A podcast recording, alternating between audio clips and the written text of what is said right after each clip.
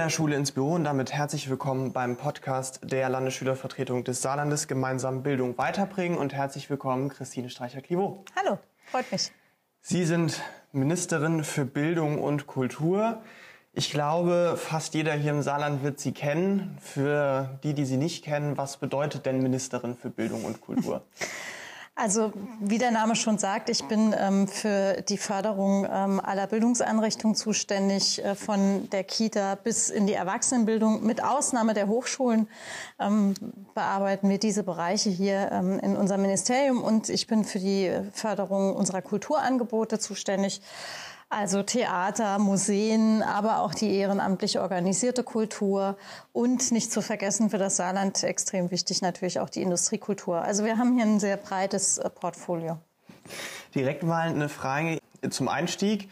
Als Ministerin ist man ja doch sehr im Mittelpunkt immer des politischen Gestehens. Stehen Sie gerne im Mittelpunkt? Und aktuell, so in der Zeit von der Pandemie, ist dieser Mittelpunkt eigentlich eher positiv oder leider etwas eher negativer geprägt? Das ist gar keine einfache Frage. Ähm, also ich äh, würde sagen, ähm, man darf äh, sich nicht scheuen, im Mittelpunkt zu stehen oder in der Öffentlichkeit zu stehen, wenn man in einer solchen Position ist. Ich würde es mal von der Seite aus betrachten, ähm, weil man natürlich äh, jeden Tag mit sehr vielen Menschen in Kontakt tritt in dieser Pandemie, inzwischen überwiegend digital. Aber ähm, die Pandemie hat auch gezeigt, dass äh, die beiden großen Themen Bildung und Kultur ähm, neben der Frage äh, Wirtschaftsförderung sicherlich die Bereiche sind, die von der Pandemie äh, sehr stark äh, betroffen, eingeschränkt sind natürlich auch. Und deswegen ähm, hat sich mein Arbeitsalltag in der Pandemie nochmal sehr stark verändert. Sie sagen gerade viel digital. Ich sehe, Sie haben hier schon fast ein perfektes digitales Setup mittlerweile aufgebaut. Ihre Kinder haben ja auch Unterricht von zu Hause aktuell. Wie ist denn aus Ihrer Sicht eigentlich der perfekte Unterricht von zu Hause, wie man sich wünschen würde? Also ich glaube, ähm, mit eines der wichtigsten Prinzipien ist, dass äh, zwischen äh, den Lehrkräften und den Schülerinnen und Schülern ein Kontakt beibehalten werden kann. Das heißt, ähm, auch wenn äh, Kinder zu Hause sind oder im Wechsel auch die Schule besuchen, ähm, sie sollten sich immer in guten Händen fühlen. Und äh, das entsteht natürlich dann am besten, wenn man ähm, sich auch ähm, informiert, wie es den Kindern geht, wie sie mit dem Lernstoff zurechtkommen und äh, äh, auch auf ihre Bedürfnisse eingeht. Ähm, das digitale Lernen, der digitale Unterricht ist keine eins zu eins Übertragung des normalen Präsenzunterrichts jetzt auf ein digitales Format, ähm, sondern das setzt wesentlich mehr Kreativität voraus, äh, auch andere Lernangebote zu schaffen. Ähm, wenn Ihre Kinder oder sagen wir Ihr jüngstes Kind dann mal auf die weiterführende Schule geht, wie würden Sie sich wünschen, bis wohin sollte denn da der digitale Stand dann schon sein? Die Frage stellt sich bei mir jetzt schon ganz aktuell. Meine Tochter geht in die vierte Klasse und äh, wird dann ähm, auch ähm, ab äh, dem kommenden Schuljahr eine Gemeinschaftsschule besuchen. Und ähm, natürlich ähm, hat man auch die Erwartung, dass die Schule da gut aufgestellt ist. Also einmal von äh, der Frage, wie ist äh, die technische Ausleuchtung? Also gibt es ein gutes WLAN? Ist da ein schnelles Internet vorhanden?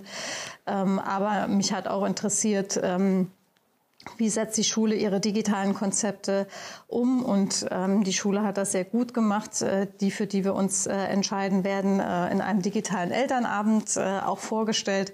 Das fand ich sehr spannend und äh, aber am meisten darf ich immer noch sagen, haben mich die Bilder begeistert, wo ich ähm, junge Menschen mit den Lehrern äh, in Projekten wie im Schulgarten zum Beispiel zusammen wahrnehmen konnte oder bei erlebnispädagogischen äh, Ausflügen. Das sind dann eigentlich die Sachen, wo ich merke, da geht mir das Herz auf und meine Tochter war da auch dabei und äh, fand natürlich die Passagen auch mit am interessantesten. Also was ist da eigentlich los und äh, was wird den äh, Schülerinnen und Schülern geboten? Ja, ähm, digitale Elternabende kenne ich auch. Die halte ich momentan für die Eltern in meiner Schule. Müssten wir jetzt nichts mehr angleichen bei der Digitalisierung, wäre es bisher ja schon wunderbar gelaufen. Wir müssen allerdings viel angleichen und es wird ja auch viel angeglichen. Was haben wir denn da in der Vergangenheit versäumt? Denke, die Ausrichtung war äh, die falsche. Wir haben uns ähm, viel zu lange in den letzten Jahren, muss man sagen, bei der Digitalisierung in Deutschland äh, eher darum gekümmert, äh, das Ganze immer nur unter der Perspektive der wirtschaftlichen Leistungsfähigkeit äh, zu betrachten. Und es hat lange gebraucht und wir mussten da auch dicke Bretter bohren, bis wir an dem Punkt waren zu sagen, Breitbandanbindung, schnelles Internet ist auch für Bildungseinrichtungen wichtig. Und ich sage nicht nur für Schulen, sondern eben auch für, für die Jüngsten im Land. Auch Kitas müssen da gut aufgestellt werden und auch äh, der Bereich der Erwachsenenbildung. Und beim Digitalpakt, denke ich, war äh, das Problem, dass ähm, er ähm, sehr stark darauf fokussiert war, in die technische Ausstattung der Schulgebäude reinzugehen, was ja erstmal auch sinnvoll und richtig ist. Nur hat er zu wenig in den Blick genommen, was Schülerinnen und Schüler eigentlich an Ausstattung brauchen, um digitale Teilhabe dann im Unterricht auch sicherstellen zu können. Und das hat die Pandemie verändert und da liegt jetzt der Fokus drauf und finde ich auch gut. Jetzt wurde ja, wie von mir auch schon am Anfang gesagt, ja viel gemacht. Wir haben die OSS, wir sind nur eins von drei Bundesländern, das da eine funktionierende landesweite Lernplattform hat. Äh, und mittlerweile läuft sie ja auch ziemlich rund.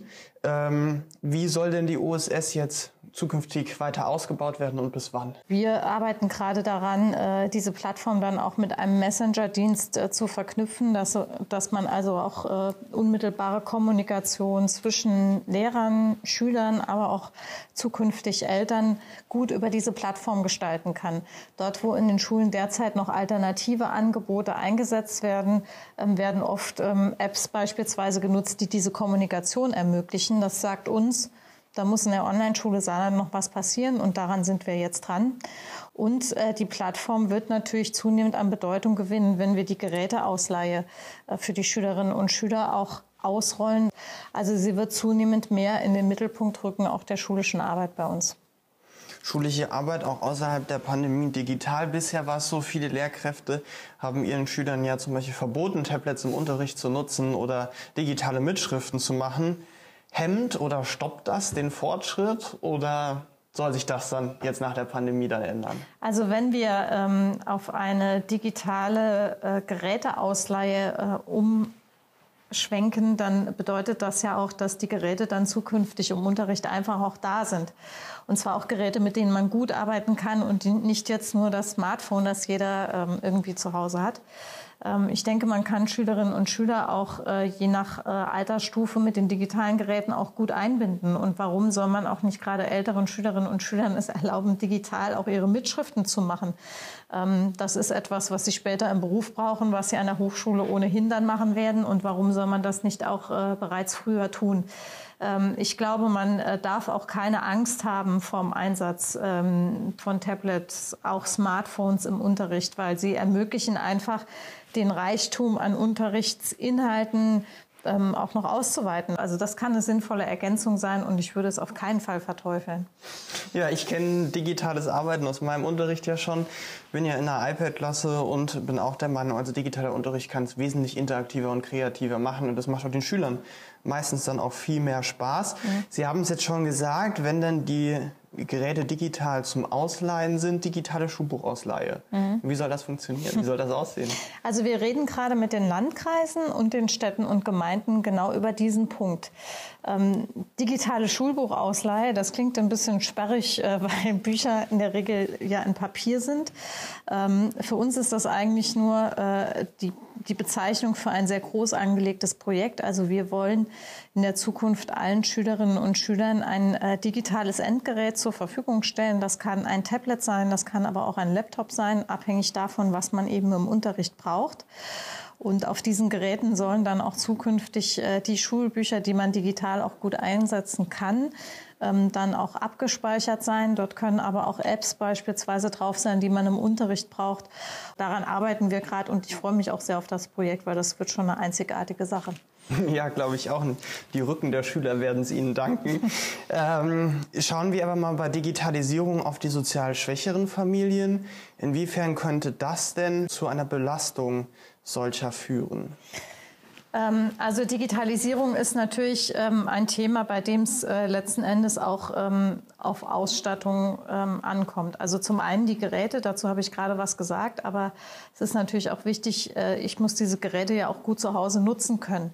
Ähm, und da spielt es definitiv eine Rolle, ob äh, die Familien in der Lage sind, zum Beispiel auch einen eigenen schnellen Internetanschluss äh, finanzieren zu können oder eben nicht, sondern dass äh, dann einfach auch jemand da ist, der das Ganze finanziert. Und ähm, ja, Digitalisierung ähm, darf letzten Endes nicht vom Geldbeutel äh, der Eltern abhängig sein, weil ähm, inzwischen, ähm, so wie wir ja lange Zeit über die soziale Teilhabe von Menschen gesprochen haben, also dass man den Zugang zu Vereinen fördern muss zum Beispiel, so glaube ich, muss man auch über digitale Teilhabe nochmal in unserer Gesellschaft ganz neu diskutieren und auch zeigen, dass ähm, Digitalisierung ähm, nicht vom Geldbeutel einer Familie abhängig sein darf.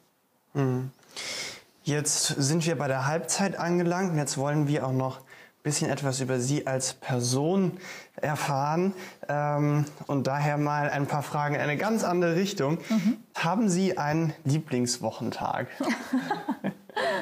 Und das ist äh, momentan ist es bei mir eher so, dass in der Pandemie die Tage verschwimmen, aber natürlich äh, ist, äh, ist der Samstag eigentlich für mich ein schöner Tag äh, in der Regel, weil da äh, kann ich äh, das Leben mit meiner Familie noch mal ein bisschen anders gestalten. Und äh, deswegen ist eigentlich, wenn ich mir das so überlege, der Samstag mein Lieblingstag, ja.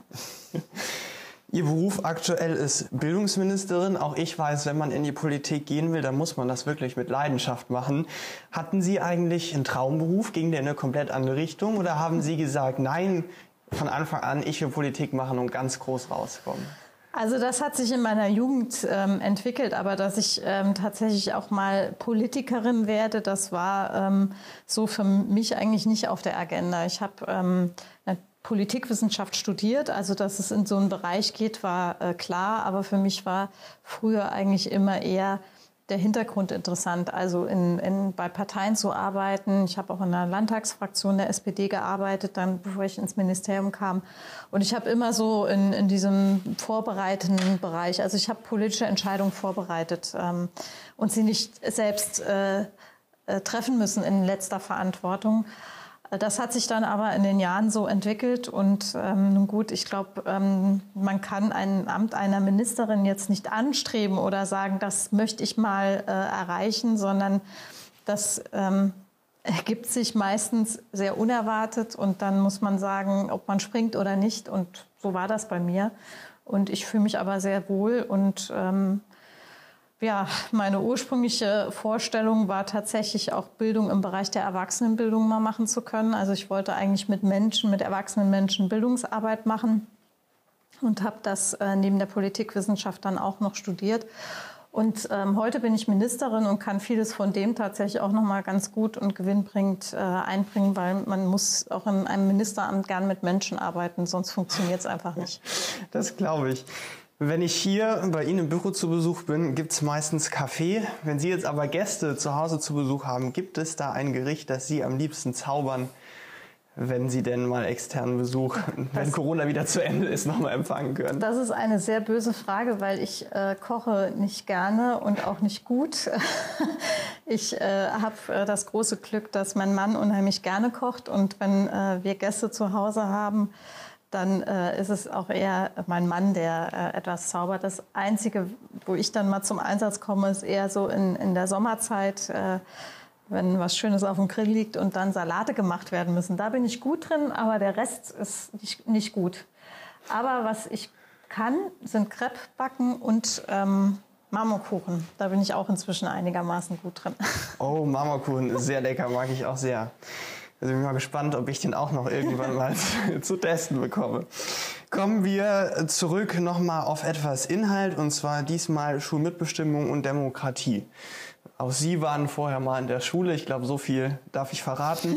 äh, wie haben Sie denn in Ihrer Schulzeit Demokratie erlebt und Schulmitbestimmung? Mm, ich bin auf eine Gesamtschule gegangen und ähm, als Schülerin und ähm, habe ähm, Mitbestimmung ähm, aus der Perspektive erlebt, dass äh, die nur mit gegenseitigem Respekt funktioniert. Also ich hatte in meiner äh, schulischen Zeit in der sehr großen Mehrheit, darf ich sagen, Lehrerinnen und Lehrer, die mit einem unheimlich hohen Respekt Schülern gegenüber aufgetreten sind und uns auch in viele Schritte des Lernens, des gemeinsamen Lernens auch mit eingebunden haben. Und das bleibt mir auch in unheimlich positive Erinnerung aus meiner Schulzeit.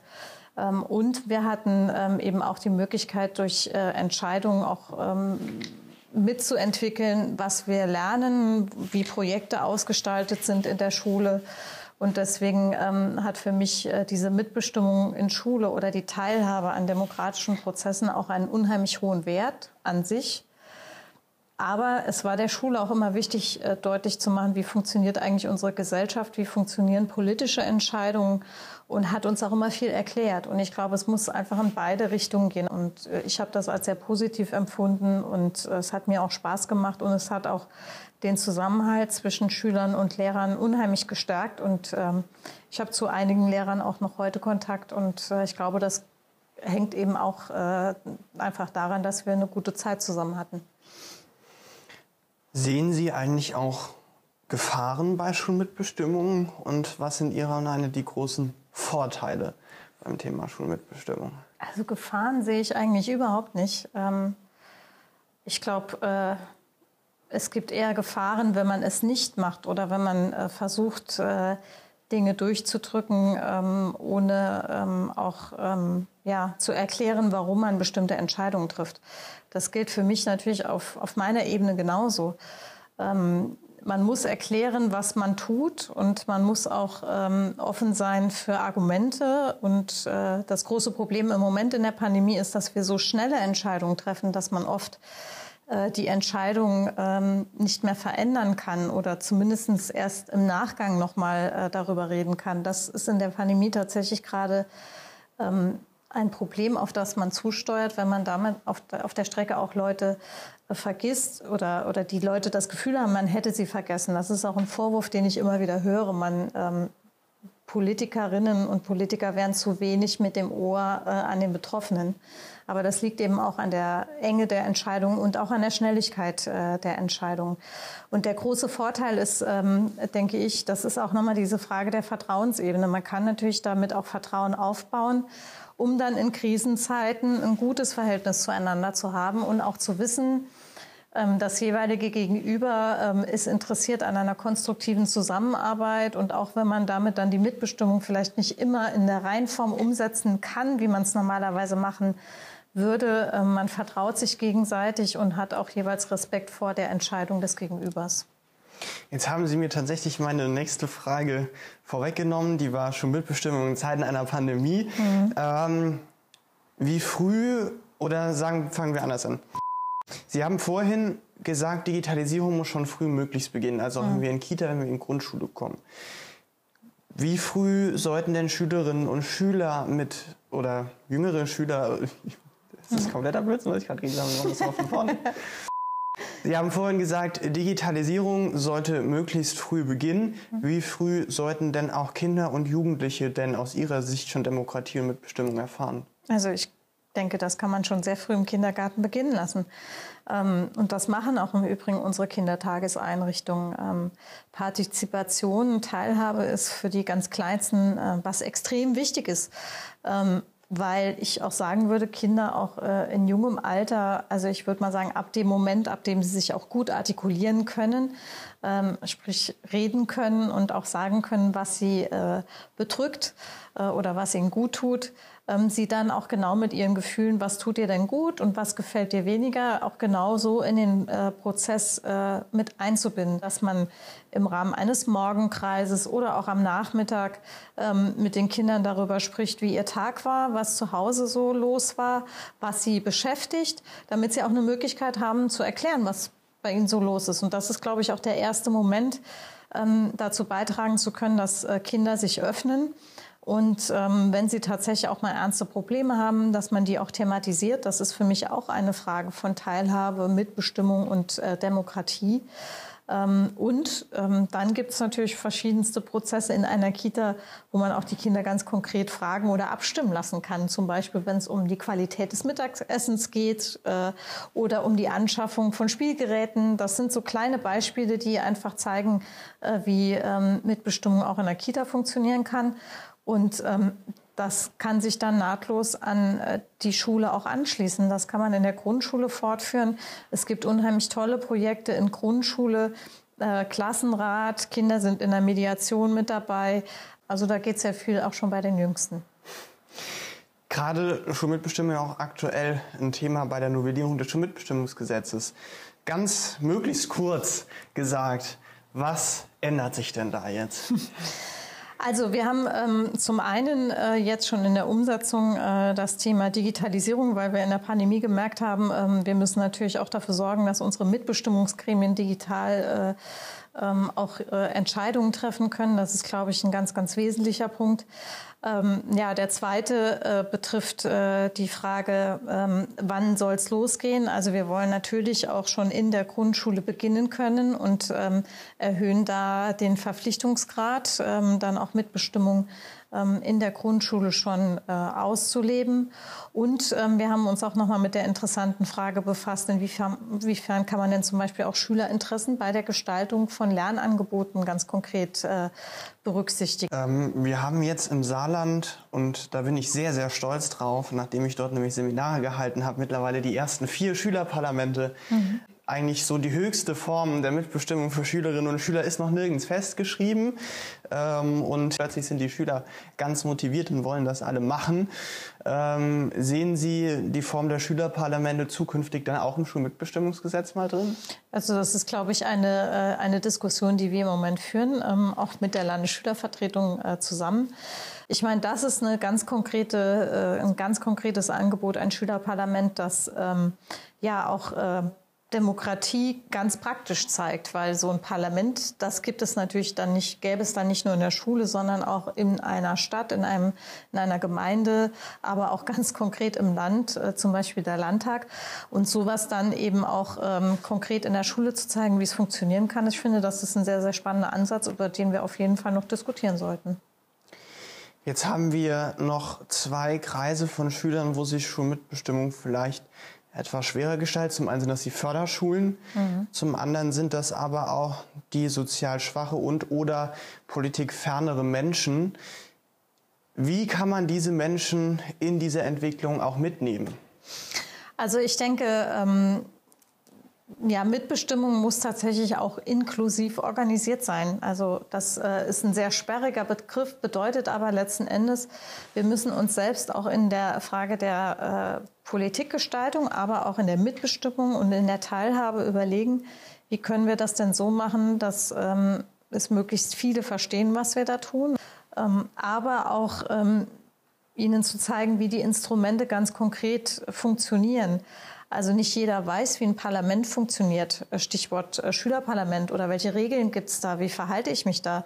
Nicht jeder weiß oder hat es schon mal selbst erleben dürfen, wie Wahlprozesse organisiert werden. Und das fängt dann auch in der Schule schon an.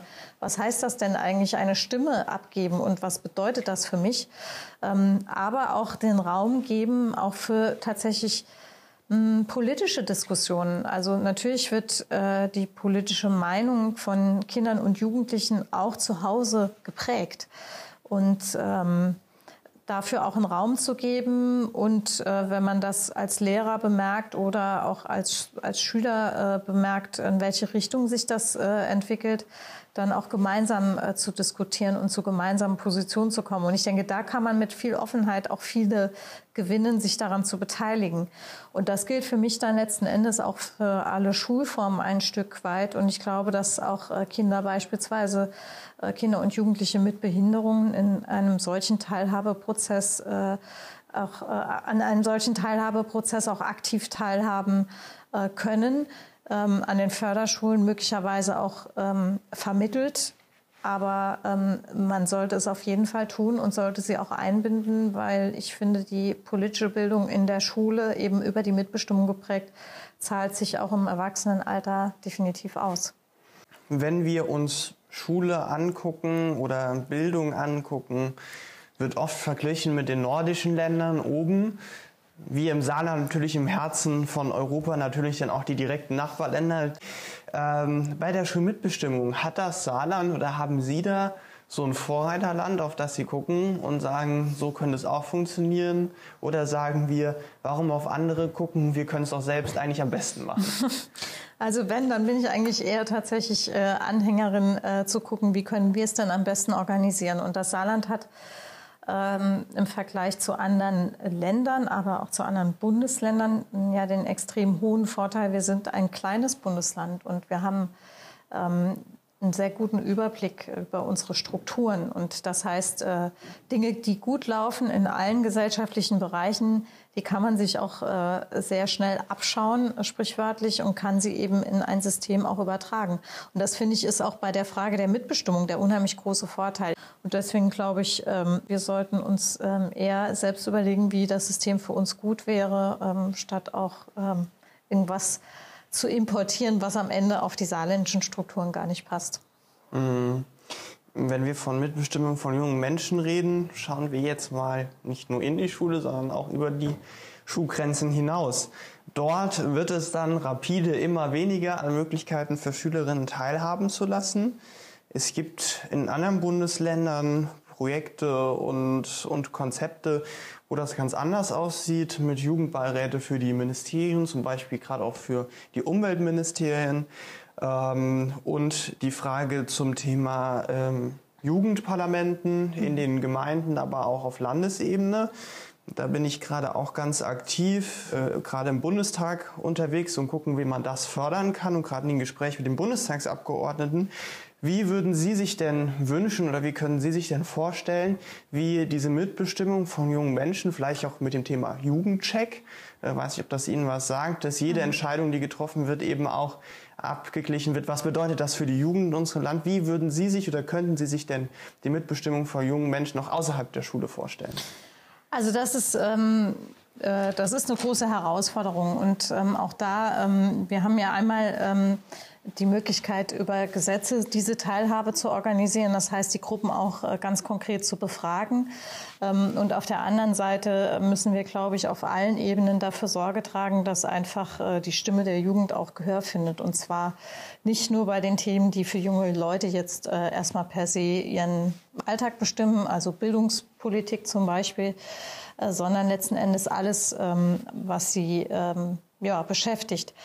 Ähm, und äh, in dem Zusammenhang auch ähm, für Orte zu sorgen, an denen äh, junge Menschen zusammenkommen können. Stichwort selbstverwaltete Jugendzentren zum Beispiel oder Jugendclubs ähm, haben für mich da auch eine extrem wichtige Funktion, weil äh, sich da natürlich auch junge Menschen begegnen können und auch sich A, ihre Meinung bilden können, aber über diesen Weg dann meistens auch ähm, ihren Beitrag leisten zu gesellschaftlichen äh, Themen.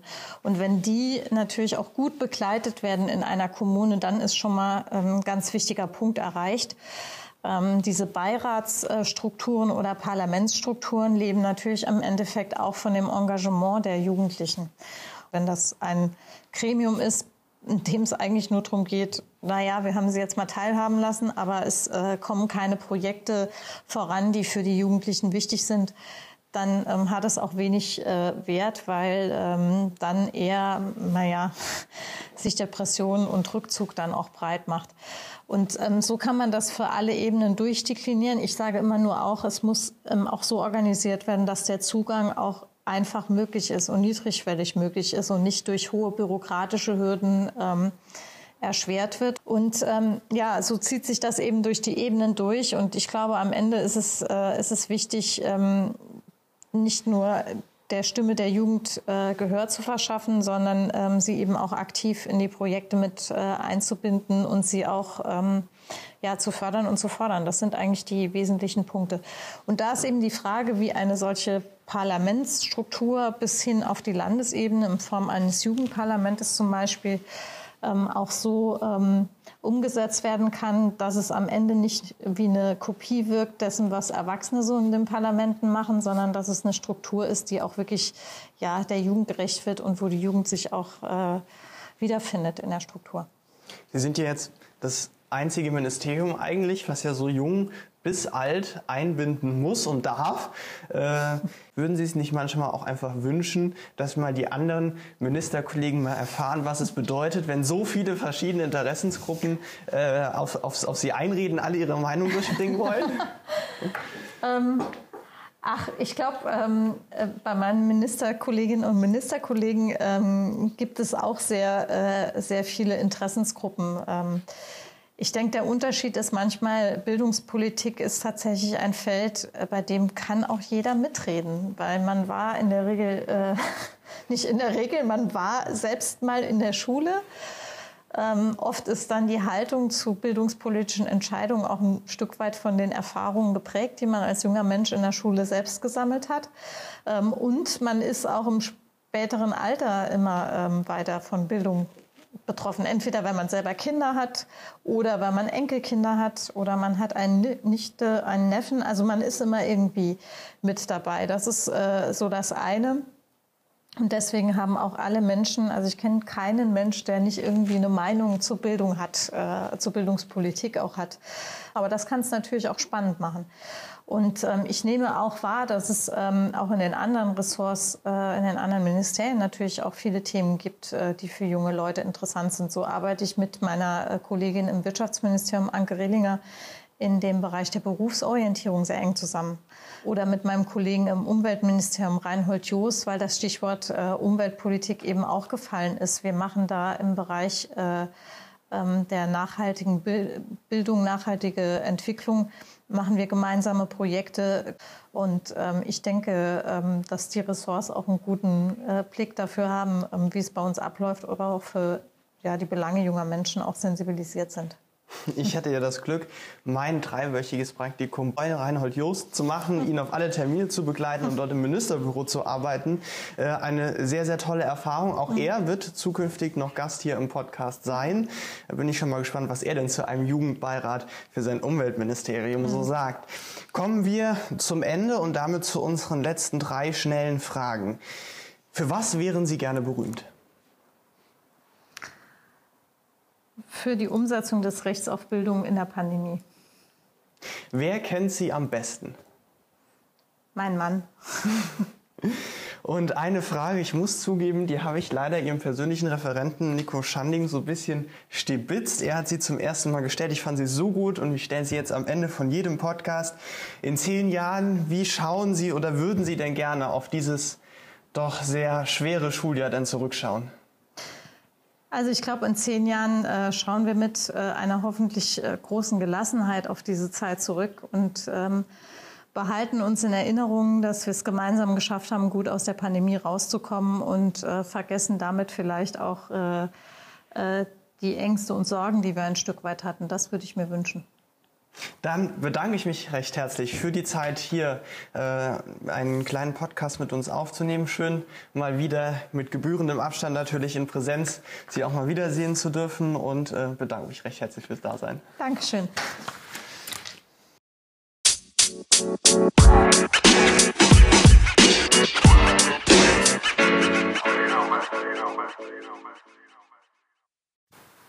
Ihr habt jetzt Lust bekommen auf mehr? Dann schreibt uns einfach Fragen auf Social Media, die wir unseren Gästen stellen sollen oder schlagt neue Gäste vor und beteiligt euch somit auch aktiv an diesem Podcast. Wir freuen uns über viel Rückmeldung. Oh, thank you.